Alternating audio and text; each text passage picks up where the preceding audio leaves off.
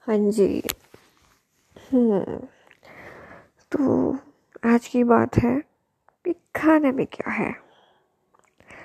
तो आज मतलब क्या आप लोगों ने कभी प्याज का रायता खाया है? अगर नहीं खाया ना तो खा के देखना। प्याज काट लेना बारीक।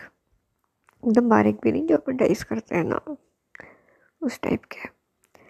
दही फिटावा लेना कैसे कैसा भी ले सकते हो।